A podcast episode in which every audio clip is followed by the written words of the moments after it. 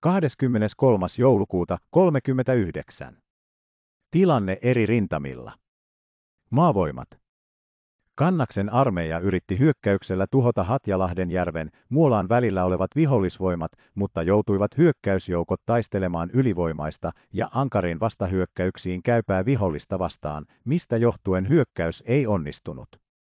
Neljäs divisiona aloitti hyökkäyksen määräaikana kello 6.30. Etenemistä viivytti kuudennen divisioonan jälkeen jääminen. Puolen päivän aikaan pakotti vihollisen voimakas vastaisku Siprolan suunnasta neljännen divisioonan vetäytymään lähtöasemiinsa.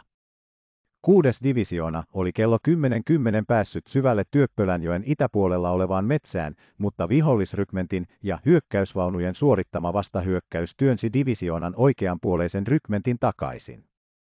Vasemman rykmentin vasen siipi oli jäänyt jäljelle vihollisen vastarinnan takia, ja niin tuli tämänkin rykmentin asema vaikeaksi, ja kello 14 vaiheilla divisioona vetäytyi lähtölinjalle. Viides divisioona ei joutunut mainittavaan toimintaan. Ensimmäinen divisioonan keskimäinen ryhmä myöhästyi kaksi tuntia, ja divisiona oli kello 12 edennyt noin kahden kilometriä lähtöasemasta. Divisiona kohtasi vihollisen varustettuja asemia rautatien varrella ja Taaperniemessä. Toinen divisionan alueella hyökkäys pääsi alussa helposti eteenpäin ja Parkkilan eteläpuolella oleva tienristeys saavutettiin kello 11.10. Noin kello 13.30 oli neljännen prikaatin pakko peräytyä vihollisen voimakkaan hyökkäyksen edessä ja saapui se lähtölinjalle noin kello 15. Kello 15.45 toisen armeijakunnan komentaja antoi käskyn hyökkäyksen keskeyttämisestä ja joukkojen vetämisestä lähtöasemiin. Hatjalahdenjärven, Kaukjärven pohjoispuolella oli tällä hyökkäyksellä todettu vihollisella olleen vahvan voimaryhmityksen mahdollisesti hyökkäystä varten Karhulan suuntaan. Tykistöammuksien niukkuus, vihollisen tykistötuli ja lentäjät ja joukkojen sotakokemuksen puute vaikeuttavat toimintaa. Toisen armeijakunnan komentaja on määrännyt koottavaksi reserviksi kaksi rykmenttiä ja patteristoa ensimmäisestä divisioonasta sekä jääkäripataljoona neljän, joka oli 11 divisioonan käytettävänä. Lisäksi armeijakunnan reservinä on kevyt prikaati. Tarkoituksena on yöllä 24. 25. joulukuuta ehkä ottaa kuudes divisioona etulinjasta. Kolmas armeijakunta. Päivän kuluessa rauhallista lukuun ottamatta vihollisen häiritsemisammuntaa. Neljäs armeijakunta. Leppäsilta, Kitelän maastossa vihollisen pientä liikehtimistä. Ruokojärven itäpuolella Patamäen maastossa todettu pataljoonan vahvuinen vihollinen ja kuusi hyökkäysvaunua. Vihollinen pyrki saamaan haltuunsa kansakoulun läntisen kukkulan, mutta lyötiin takaisin konekivääritulelamme. Sen tappiot kaksi joukkuetta. Syskyjärven suunnassa joukkomme vallanneet Jänismäen. Siirantien suunnassa hiljaista. Lemetti, Uomaa tiellä todettu moottoriajoneuvoliikettä molempiin suuntiin. Partiomme tuhonneet siellä yhden miehistökuljetusosaston ja yhden henkilöauton, joka ajoi partion asettamaan miinaan. Tie on molemmin puolin vahvojen partioiden varmistama. Kollaanjoella koko päivän kiivaita taisteluita johtuen meidän hyökkäystoiminnastamme. Ryhmä talvella. Äkläjärven rannalla joukkomme aamusta alkaen hitaasti etenivät Pojasjärveä kohti. Sen jälkeen, kun vihollisen varustetut asemat Pojasjärven maastossa oli puolen päivän jälkeen vallattu, jatkui toimintamme tien suunnassa itäänpäin. Kello 20 tienoissa ovat etumaisten joukkojen osat saavuttaneet Aittojokilinjan, johon niiden eteneminen on pysähdytetty. Sotasaalista paljon. Pohjoisella kaistalla jatkuu yöllä aloitettu taistelu Kallioniemen koillispuolisessa maastossa noin kello kuuteen saakka, jolloin hyökkäävän pataljoonan oli pakko vetäytyä takaisin. Pohjois-Suomen ryhmä. Lieksan suunnassa on vihollinen työnnetty Varpuvaaran korkeudelle. Saalis yksi hyökkäysvaunu, yksi konekivääri ja yhden pikakivääri. Kuhmossa tilanne ennallaan. Suomussalmella.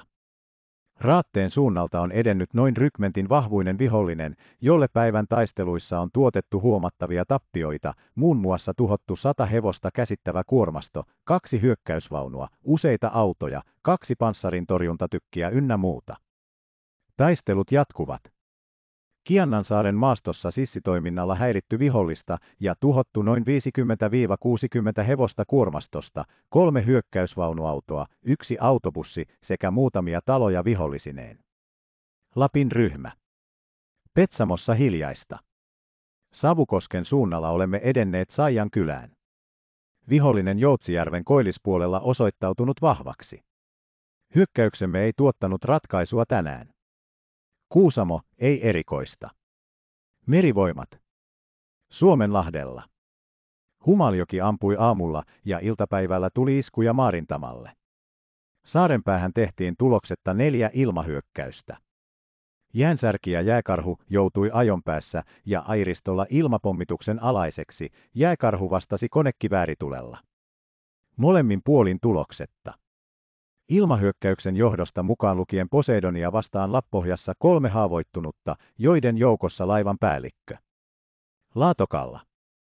Rautatiepatteri ampui maamaaleja. Ilmavoimat. Kannaksella viholliskoneet vilkkaassa toiminnassa. Yleensä pommitettiin kaikkia kyliä ilman sanottavia vahinkoja. Antreassa silta vaurioitui jonkun verran, sekä Kavantsaaressa tyhjä veturitalli sortui ja yksi henkilö kuoli, kuusi haavoittui.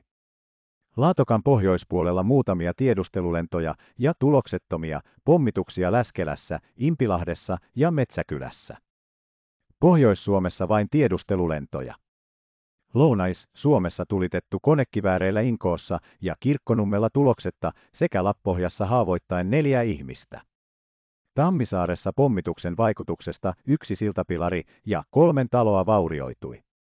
Turun saaristossa pommitus tulokseton. Omat ilmavoimat.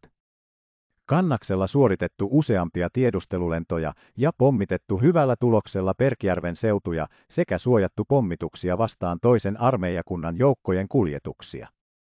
Vuoksen suvannon eteläpuolisella alueella suoritettu häiritsemispommituksia.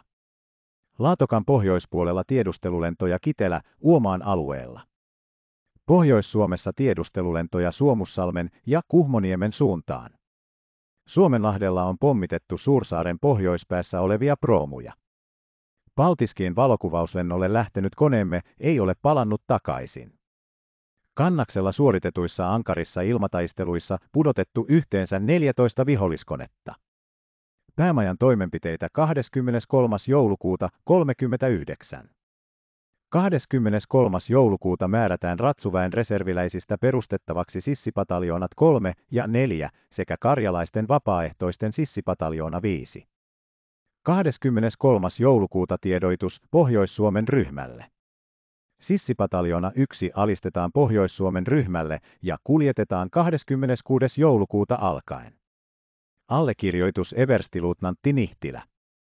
23. joulukuuta saapui kuudennen divisioonan käsky 19. joulukuuta 39. Siinä määrätään, että jatkuvien ilmapommitusten varalta on joukkoosastojen ja erillisten yksikköjen hajoitettava riittävästi majoitusalueensa ja majoituttava ilmasuojaan. Ilmavaaran varalta annetaan ohjeita. 23. joulukuuta saapui Kannaksen armeijan sähke kello 14.05 päämajalle.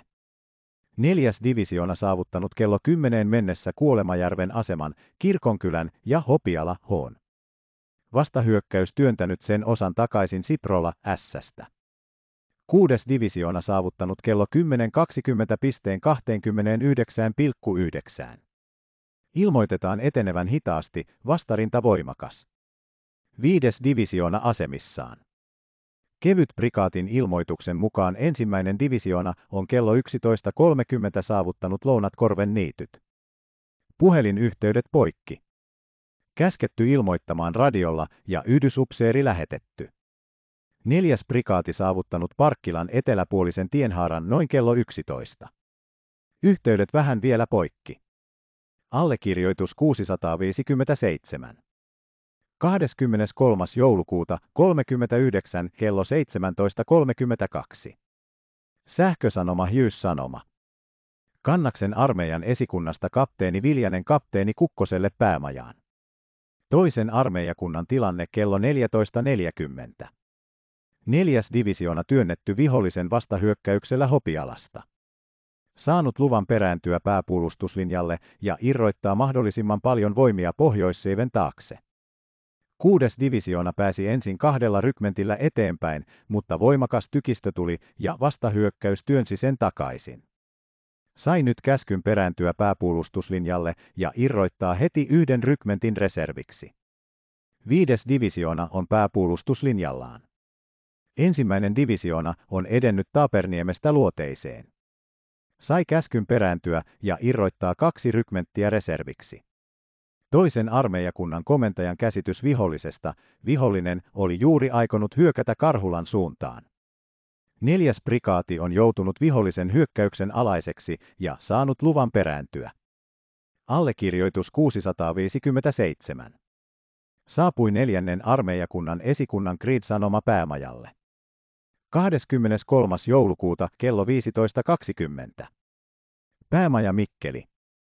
Pyydän hyväksymistä aikomukselleni ryhtyä hyökkäykseen painopiste pohjoisesta käsin Mitron kautta Lemetin tienhaaran suuntaan. Painopisteessä pohjoisesta käsin, siis Syskyjärven länsipuolitse, viisi pataljoonaa. Siihen liittyen järven itäpuolitse lounaaseen yksi pataljoona ja kevyt osasto. Nämä voimat 13 divisioonan komentajan johdossa. Siirantien suunnassa hyökkäys Uomaan tielle kaksi pataljoonaa käsittävällä hyökkäysosastolla, joka välittömästi johdossani. Rantalohkon joukot hyökkäyksen rajoitetuilla tavoitteilla, reservinäni yksi pataljoona takana painopisteen suunnassa. Hyökkäys voi alkaa aikaisintaan 26. joulukuuta. Neljännen armeijakunnan komentaja, kenraalimajuri Häglund. Esikunnan päällikkö, everstiluutnantti Kuistio. Antoi, Kuitunen. Otti, kapteeni Kukkonen. 23. joulukuuta saapunut. Jäänsärkiä murtaja aseistettu kahdella 75 mm tykillä ja yhdellä 20 mm konekiväärillä ja lähtee Turusta itään. Merivoimien tilanneilmoitus. 23. joulukuuta jaos neljännestä kevyestä ilmatorjuntapatterista alistettiin neljännelle armeijakunnalle. Päämajan ilmavoimatoimiston ilmoitus.